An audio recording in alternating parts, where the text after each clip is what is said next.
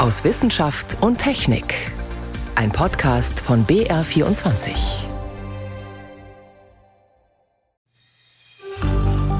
Es gibt gar keinen Zweifel, dass Fische Schmerzen empfinden können. Wir sollten eigentlich sehr viel pfleglicher mit ihnen umgehen. Sagt der Fischereibiologe Rainer Fröse. Was wir für das Fischwohl tun können, dazu später mehr.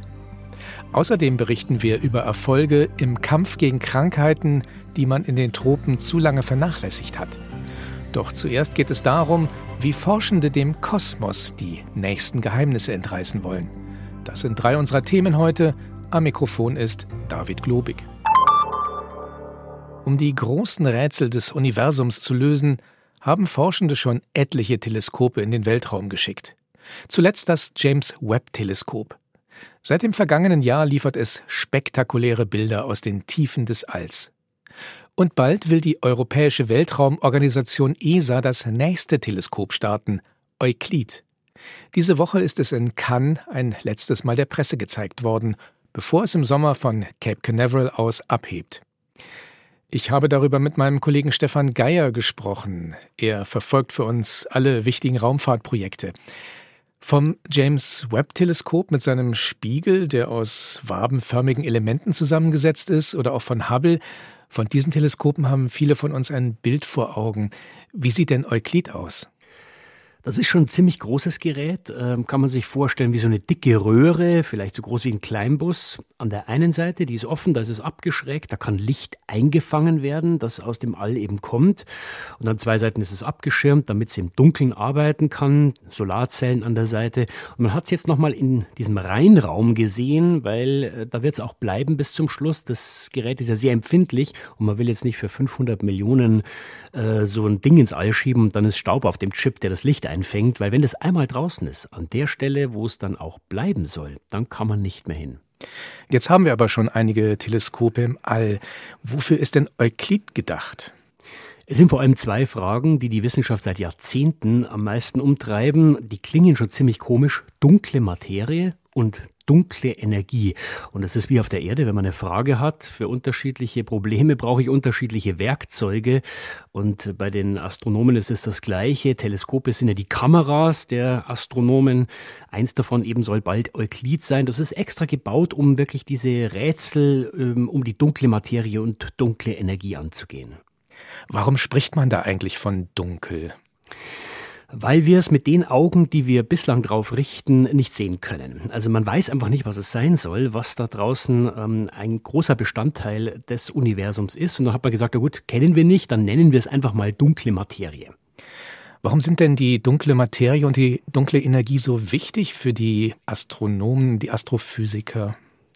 Naja, die Materie, die wir sehen, also du, ich, unser T-Shirt, Tisch, dieses Mikrofon, auch Planeten, Sterne, das kann man alles beobachten, aber man muss sich klar machen, das Ganze, was wir sehen können, macht nicht mal fünf Prozent dessen aus, was es da draußen gibt. Wenn man das mal vergleicht mit einem Geburtstagskuchen, ja, wenn ich dir ein Stück gebe, das nur fünf Prozent vom Kuchen ist, ist jetzt nicht so toll, also relativ wenig. Und wenn jetzt der Kosmologe, die Kosmologin erklären will, wie unser Universum funktioniert, wie es entstanden ist, wo es herkommt, wo es hingeht, dann wüsste man natürlich schon gerne, was ist der Rest? Und man will den auch verstehen. Aber woher wissen wir denn überhaupt, dass da mehr ist, wenn wir es doch gar nicht sehen können? Kann man sich relativ einfach vorstellen, wenn man eine Reise macht, gehen wir mal davon aus, das Universum ist noch nicht da und wir haben die Aufgabe, es zusammenzubauen, wie mit so einem Baukasten, damit es so funktioniert, wie wir es heute sehen und beobachten und ja auch teilweise schon erforscht haben. Die Zutaten, die wir haben, Materie, daraus bauen wir dann die Objekte, ja, die Erde, Planeten, ein Stern, unser Sonnensystem, dann schubsen wir das Ganze an, damit sich's auch dreht, so wie wir es sehen. Und jetzt zoomen wir noch ein bisschen raus, gibt ja noch ein paar andere Sterne, über 100 Milliarden allein in unserer Galaxie. Und dann gibt's wieder Milliarden Galaxien und so bauen wir langsam alles zusammen, was wir sehen. Und wenn wir das mit den Zutaten machen, die wir kennen, dann funktioniert es eben nicht. Das heißt, da fehlt etwas, um das zu erklären, was wir beobachten können. Genau, es gibt zwei Probleme. Man hat die Gravitation, die Schwerkraft, äh, die Objekte ziehen sich ja an, da kann man berechnen, äh, die Materie, die wir kennen. Das reicht aber eben nicht aus, um die Dynamik zu erklären vollständig. Und dann, wie du sagst, eine große Lücke, weil man hat noch ein zweites Problem. Man weiß ja, das Universum dehnt sich aus, sogar immer schneller. Aber die Kraft dahinter, die Energie, man könnte sagen, die Lunge, die dieses Universum aufbläst immer schneller, die liegt im Dunkeln. Und dann hat man auch zu der gesagt, gut, kennen wir nicht. Ähm, da hat auch Einstein schon ziemlich dran zu beißen gehabt. Und dann nennen wir es eben dunkle Energie. Also zusammengefasst, man kann alles Mögliche berechnen, was man sieht, wenn man diese beiden Zutaten akzeptiert, dass die da sind. Aber die beiden Zutaten selber, die sind ungelöst. Und da soll Euklid, dieses neue Teleskop, jetzt vielleicht die Ecke in unserem Baukasten finden, wo sich diese dunklen Mächte verstecken. Und wie kann Euklid dazu beitragen? Also die anderen Teleskope, Hubble und James Webb, du hast ja schon angesprochen, die sind sehr gut, wenn ich bestimmte Objekte anschauen möchte. Einen anderen Stern oder einen äh, Exoplaneten, der um einen Stern kreist und fragen, gibt es da vielleicht auch Leben? Für Euklid sind solche Einzelobjekte alles Kleinkram. Diese Maschine ist extra dafür gebaut worden, die großen Strukturen anzuschauen. Also so eine Galaxie wie unsere Milchstraße, die ist für Euklid nur ein Objekt und das soll gleich tausende solcher Galaxien anschauen. Was heißt denn in dem Zusammenhang anschauen? Äh, soll Euklid da Aufnahmen von machen? Im Wesentlichen ja, Licht einsammeln von diesen Galaxien. Das ist ja auch immer ein bisschen eine Reise in die Vergangenheit, weil bis das Licht zu uns gekommen ist, sind teilweise Milliarden Jahre vergangen. Die Hoffnung ist, man kriegt dann mit dieser Vermessung so eine Art 3D-Karte des Universums und man kann dann über die Ausdehnungsgeschichte mehr lernen und hoffentlich eben über den Stoff, der das alles antreibt. Wie macht das Teleskop denn das, die Galaxien aufnehmen? Sind zwei Kameras an Bord. Die eine fängt sichtbares Licht, so wie wir es mit unseren Augen auch sehen können, und eine Infrarotkamera ist dran. Die beiden werden kombiniert. Die suchen dann nach bestimmten Lichteffekten. Man könnte vereinfacht sagen, winzige Bildstörungen. Die sind sehr schwer zu sehen, aber dafür ist das Teleskop gebaut. Und dann gibt es am Boden einen riesigen Supercomputer, weil die gigantische Datenmenge, die dieses Teleskop erzeugen wird, die muss dann in ein Computermodell gefüttert werden. Und mit diesem System, also der Lichtsammler im All und die Datenmaschine auf der Erde, so ist zumindest die Hoffnung, da kriegt man dann wichtige Hinweise, wie man dieses Rätsel um dunkle Energie und Materie lösen kann. Stefan Geier war das zum ESA-Weltraumteleskop Euklid. In Zeiten wie diesen haben es gute Nachrichten nicht leicht. Aber wir hätten hier eine. Es geht um sogenannte vernachlässigte Krankheiten. Das sind Infektionskrankheiten, die besonders in ärmeren tropischen Ländern weit verbreitet sind. Aber bislang hat die Welt zu wenig getan, um diese Krankheiten zu bekämpfen. Man hat sie eben lange vernachlässigt. Doch jetzt eben die gute Nachricht, mehreren betroffenen Ländern ist es gelungen, wenigstens einzelne dieser Krankheiten bei sich auszurotten. Togo in Westafrika zum Beispiel hat eine Augenkrankheit in den Griff bekommen. Birgit Magira erzählt wie. Das Trachom, auch ägyptische Körnerkrankheit genannt, ist eine bakterielle Bindehautentzündung. Wer sich ansteckt, bekommt auf den Augenlidern unter der Haut gelbliche Körnchen. Wenn die aufplatzen, bildet sich Narbengewebe. Irgendwann wölbt sich dadurch das Augenlid nach innen, sodass die Wimpern anfangen, über den Augapfel zu kratzen. Die Hornhaut wird regelrecht von den Wimpern zerkratzt. Unbehandelt führt das zum Erblinden. Die meisten dieser Krankheiten wie das Trachom wurden lange nicht beachtet, weil sie die Ärmsten betreffen. Menschen in ländlichen Gebieten, Flüchtlinge. Aber diese Krankheiten töten nicht nur, sie verursachen auch für alle großen wirtschaftlichen Schaden. Denn wer wie durch das Trachom blind wird, kann nicht mehr auf dem Feld arbeiten, sich nicht mehr selbst versorgen. Der nigerianische Mediziner Fortune Effiong erforscht und koordiniert Gesundheitskampagnen in armen Regionen. Was in Togo seiner Ansicht nach sehr gut funktioniert hat, ist, erstmal herausbekommen, wo überall die Infektions-Hotspots sind. Und dann, so Efjong, brauche es kompetente Menschen in jedem Dorf. Wir konnten Gesundheitstrainer ausbilden, die dann wussten, wie man Tests macht, Medikamente dosiert, solche Sachen. Diese Gesundheitstrainer sind wichtig, wenn es, wie in Togo, nicht genügend Ärzte, Pflegekräfte oder medizinische Labore gibt. Das hat gut geklappt. Also der zweite wichtige Punkt Grund für den Erfolg ist das Engagement der Menschen vor Ort. Das Trachom überträgt sich durch eine bestimmte Fliegenart, aber auch durch Berührung, also über Hände und gemeinsam benutzte Gegenstände. Zugang zu sauberem Wasser und Seife bewirken schon viel. Auch die Behandlung ist eigentlich einfach. Ein Antibiotikum. Und weil Einzeldiagnosen zu teuer und aufwendig wären, wird an einem Hotspot möglichst die gesamte Bevölkerung behandelt und idealerweise gegen mehrere Erreger gleichzeitig, erklärt die Tropenmedizinerin Inge Kreudel von der Uni München. Und dann wird der eine Schritt der Diagnose mal übersprungen, weil als Region schon gesagt wurde, die Region hat viele Fälle und alle Menschen werden in einer sogenannten Massenmedikation behandelt. Die ganze Region bekommt dann zum Beispiel einmal pro Jahr ein Medikament, was dann gegen Würmer ist und gegen Flussblindheit. Und wenn man das mehrere Jahre macht, dann wird die Übertragung gesenkt und dann, wenn es keine Neuübertragung gibt, kommen dann irgendwann Kinder auf die Welt, die auch gar nicht mehr das Risiko haben, diese Krankheit zu bekommen, weil die Übertragung einfach unterbrochen ist. Das hat Togo als erster Staat weltweit bei mittlerweile vier der vernachlässigten Krankheiten geschafft, darunter auch die Schlafkrankheit. Unbehandelt endet die immer tödlich. Dabei hat das Land nach wie vor mit Armut, auch Hunger zu kämpfen. Einen Grund für den Erfolg der Gesundheitskampagnen sieht die Tropenmedizinerin auch darin, dass Togo seine Kontakte zu reichen Ländern gut nutzt. Diese ganzen ehemaligen deutschen Kolonialgebiete haben tatsächlich zusätzlich zu politischen Aktivitäten haben sie einfach einen unglaublichen Austausch mit den ganzen Kirchen. Es gibt viele Missionsstationen und auch so Partnerschaften halt oder auch berentete Ärzte, die zum Beispiel umsonst Augenuntersuchungen machen, Brillen verteilen. Es gibt wirklich viel Hilfe von allen Seiten. Unterstützung kommt zum Beispiel auch aus Mittelfranken. Die Uniklinik Nürnberg ist verpartnert mit einem Provinzkrankenhaus in der togoischen Kleinstadt Bassa. Die Nürnberger haben dort zunächst einen Brunnen bohren lassen für eine bessere Wasserversorgung. Der Anästhesist Franz Köhler ist einmal im Jahr dort, bringt medizinisches Material und hat bisher mehrere hundert Kranke behandelt. Viele Leute, die ins Krankenhaus kommen, die sind sehr geschwächt mit schweren Infektionen, besonders Malaria, aber auch parasitären Erkrankungen, mit Durchfällen, mit Fehl- und Unterernährung. Und die meisten chirurgischen Eingriffe, die haben wir durchgeführt bei chronisch infizierten Wunden und äh, bei gigantischen Leisten- und Narbenbrüchen. Die treten bei uns schon deshalb nicht so auf, weil man diese Brüche schon früher operiert. Das können sich die Patienten in Togo aber nicht leisten, ist ja nicht krankenversichert. Der Nürnberger Arzt betont, wie viel das einheimische Krankenhauspersonal auch unter widrigen Umständen leistet, wenn zum Beispiel bei Stromausfall im Licht der Handytaschenlampe weiter behandelt wird. Und er erwähnt noch einen Grund, warum internationale Hilfsprogramme dort gut funktionieren, die eigene Sicherheit. In Togo gibt es keine Religionskämpfe. Islamismus spielt zum Beispiel keine Rolle. Und die öffentliche Sicherheit ist äh, wesentlich stabiler als in vielen anderen armen Staaten. Auch wir fühlen uns mit unserem Team in diesem Land immer sicher. Birgit Magira über den erfolgreichen Kampf gegen vernachlässigte Krankheiten in Togo. Sie hören BR24 am Sonntag aus Wissenschaft und Technik. Heute mit David Globig.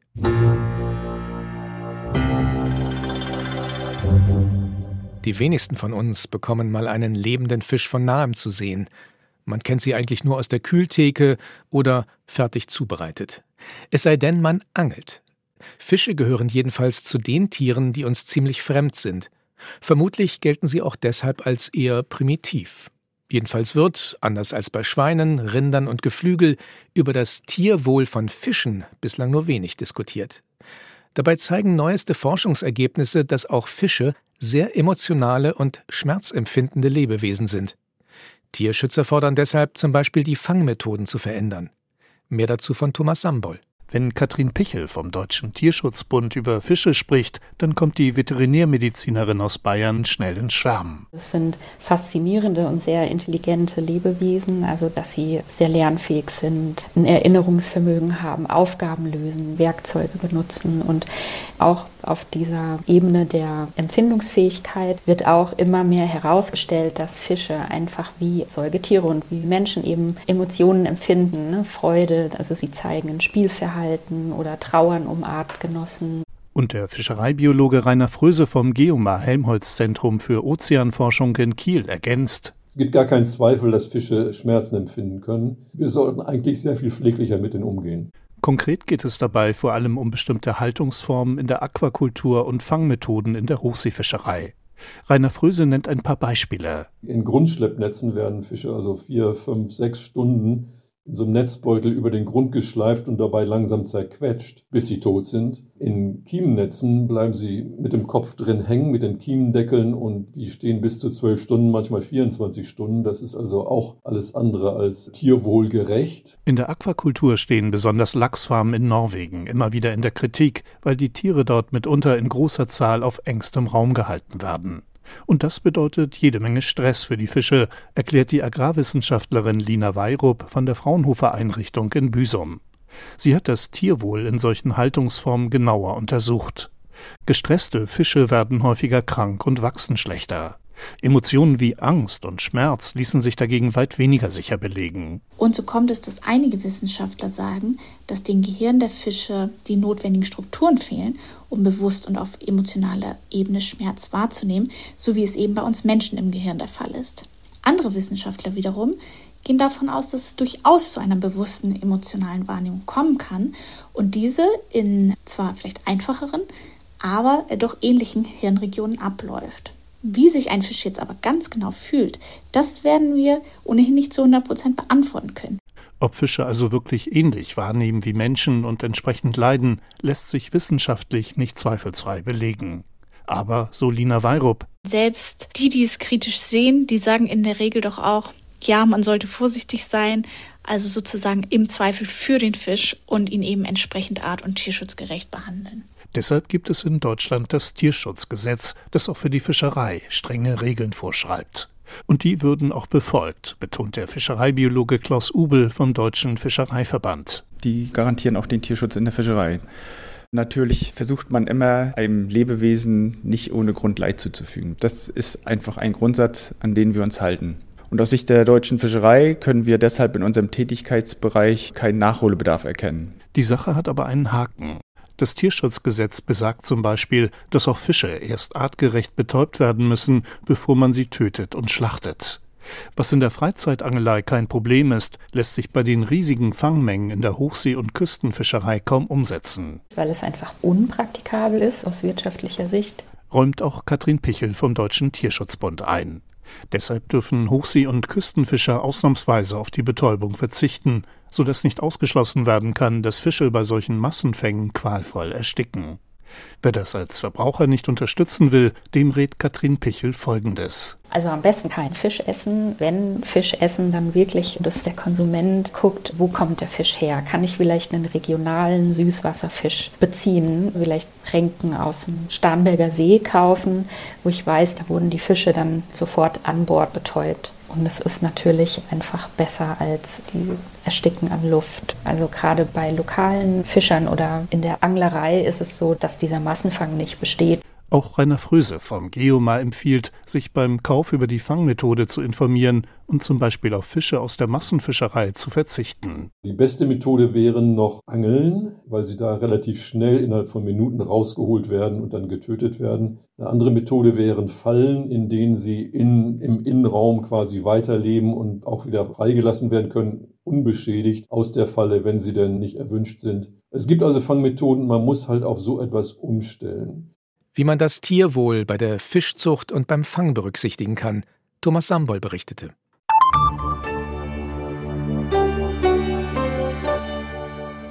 Peter Wohlleben dürfte wahrscheinlich Deutschlands bekanntester Förster sein. Die Menschen sind fasziniert, wenn er zum Beispiel darüber berichtet, dass die Bäume im Wald sich über ein Netzwerk aus Baumwurzeln und Pilzfäden untereinander austauschen, dass sie sich sogar gegenseitig unterstützen. In Anlehnung an das World Wide Web wird es auch gerne Wood Wide Web genannt, Wood wie Holz bzw. Wald. Seit rund 20 Jahren forscht man dazu vor allem in Nordamerika. Und diese Vorstellung von den vernetzten Bäumen hat es zu einiger Popularität gebracht. Doch nun kommen zwei Forschende und sagen, die Belege dafür, die sind recht dürftig. Ist das Wood Wide Web etwa zu schön, um wahr zu sein? Renate L. ist der Sache nachgegangen. Die Forstökologin Justine Karst von der University of Alberta im westkanadischen Edmonton wunderte sich. Immer wieder zitieren Autoren, Waldschützer, Journalisten erstaunliche Erkenntnisse über ein Wood Wide Web, mit dem Bäume untereinander kommunizieren. Aber sie kannte die Forschung dazu nicht. Ich dachte, vielleicht bin ich nicht auf dem neuesten Stand der Forschung, kenne nicht alle Studien, denn einige Thesen sind ziemlich gewagt. Also hat sie gründlich nachgelesen. Im Kern geht es um die Funktion von Mykorrhiza, also der Verbindung von Baumwurzeln und dem unterirdischen Teil von Pilzen. Diese Pilzfäden oder Hyphen verbinden sich mit Baumwurzeln zu einer Symbiose. Der Pilz erschließt Nährstoffe für den Baum und bekommt im Gegenzug dafür Kohlenhydrate. Der populäre Begriff Wood Wide Web steht für die Idee, dass sich diese Mykorrhiza zu Netzwerken verbindet, die einen Austausch zwischen einzelnen Bäumen ermöglichen. Justine Karst hat jetzt die wissenschaftlichen Studien zu diesen Netzwerken genauer unter die Lupe genommen. Vor allem drei zentrale Thesen. Erstens, Mykorrhiza-Netzwerke sind in Wäldern weit verbreitet. There's only five mapping studies nur in fünf Studien wurden die Verbindungen zwischen Bäumen über Mykorrhiza-Netzwerke kartiert. Und nur mit Analysen an einzelnen Punkten. Auf dieser Basis zu sagen, dass die Netzwerke weit verbreitet sind, ist etwas voreilig. Für solche Kartierungen braucht man genetische Analysen. Die sind sehr aufwendig und deshalb so selten. Zweite These, Nährstoffe fließen durch die Netzwerke von älteren zu jungen Bäumen und stärken sie durch diese Versorgung. Das wurde vor allem durch Experimente im Gewächshaus untersucht. Es fehlt ein überzeugender Beleg, dass physische Verbindungen über ein Netzwerk nötig sind, um diese kleinen Mengen an Nährstoffen zu transportieren. Nährstoffe können auch durch das Wasser im Boden von Baum zu Baum fließen. Und Co-Autor Jason Hoxima von der University of Mississippi ergänzt, die Studien zeigen gar nicht immer, dass junge Bäume von alten profitieren. Denn die Netzwerke können auch eine Konkurrenz ermöglichen, sodass Nährstoffe vom Sämling weggezogen werden. Dritte These. Alte Bäume versorgen bevorzugt ihren eigenen Nachwuchs. Dazu gibt es nur wenige Experimente. Ein Gewächshausexperiment zeigt den bevorzugten Austausch zwischen verwandten Baumsämlingen, aber in der Natur wurde auch das Gegenteil beobachtet. In einer Feldstudie wurde untersucht, ob Baumsämlinge besser gedeihen, wenn sie in der Nähe von verwandten Bäumen stehen, von denen sie abstammen, oder von nicht verwandten. Und da zeigte sich, dass sie in der Nähe von verwandten Bäumen viel schlechter gediehen und dass die Mykorrhiza-Pilze diesen Effekt sogar noch verstärkt haben. Bilanz der Recherche: Es fehlen eindeutige Nachweise für Mykorrhiza-Netzwerke und hilfsbereite Bäume. Viele Studien, vor allem für die dritte These, wurden vor der Veröffentlichung nicht extern begutachtet oder peer-reviewed, was als Qualitätssiegel gilt. Die Studie, die all dies jetzt auf den Prüfstand stellt, hat dieses Qualitätssiegel. Was sagt die Forstökologin Susanne Simard von der University of British Columbia dazu? Sie ist so etwas wie das Gesicht der Mykorrhiza-Netzwerkforschung in Nordamerika und reagiert erkennbar angefasst auf die Kritik. Ich publiziere seit Jahrzehnten darüber, peer-reviewed, und ich stehe dazu. Ich versuche zu verstehen, wie Ökosysteme funktionieren. Und Sie reduzieren alles auf kleine Einheiten und sagen, es wurde das und das und das und das nicht gezeigt. Ich sehe das gesamte System. Und ja, es gibt mehrere Wege, über die Pflanzen Beziehungen haben und kommunizieren. Ich sage kommunizieren, das mögen sie nicht dass Ressourcen auch ohne Pilzbeteiligung durch den Boden von Wurzel zu Wurzel gelangen, schließt Susanne Simard nicht aus. Ihr ist auch wichtig, mit ihren Ergebnissen die Öffentlichkeit für das Ökosystem Wald zu sensibilisieren. Denn in Kanada, wo sie lebt und forscht, sind große Kahlschläge in der Forstwirtschaft, anders als in Deutschland, noch der Normalfall. Und die Mykorrhiza-Netzwerke spielen dabei für sie eine wichtige Rolle. Justine Karst und Jason Huxemer sagen nicht, dass es die nicht gibt. Aber um das Ökosystem Wald besser zu verstehen, sollte man die Daten unvoreingenommen bewerten. Die Vorstellung, dass es ein Wood Wide Web zwischen Bäumen gibt, ist in die Kritik geraten. Ein Beitrag von Renate L. war das. So viel für dieses Mal aus Wissenschaft und Technik. Am Mikrofon war David Globig.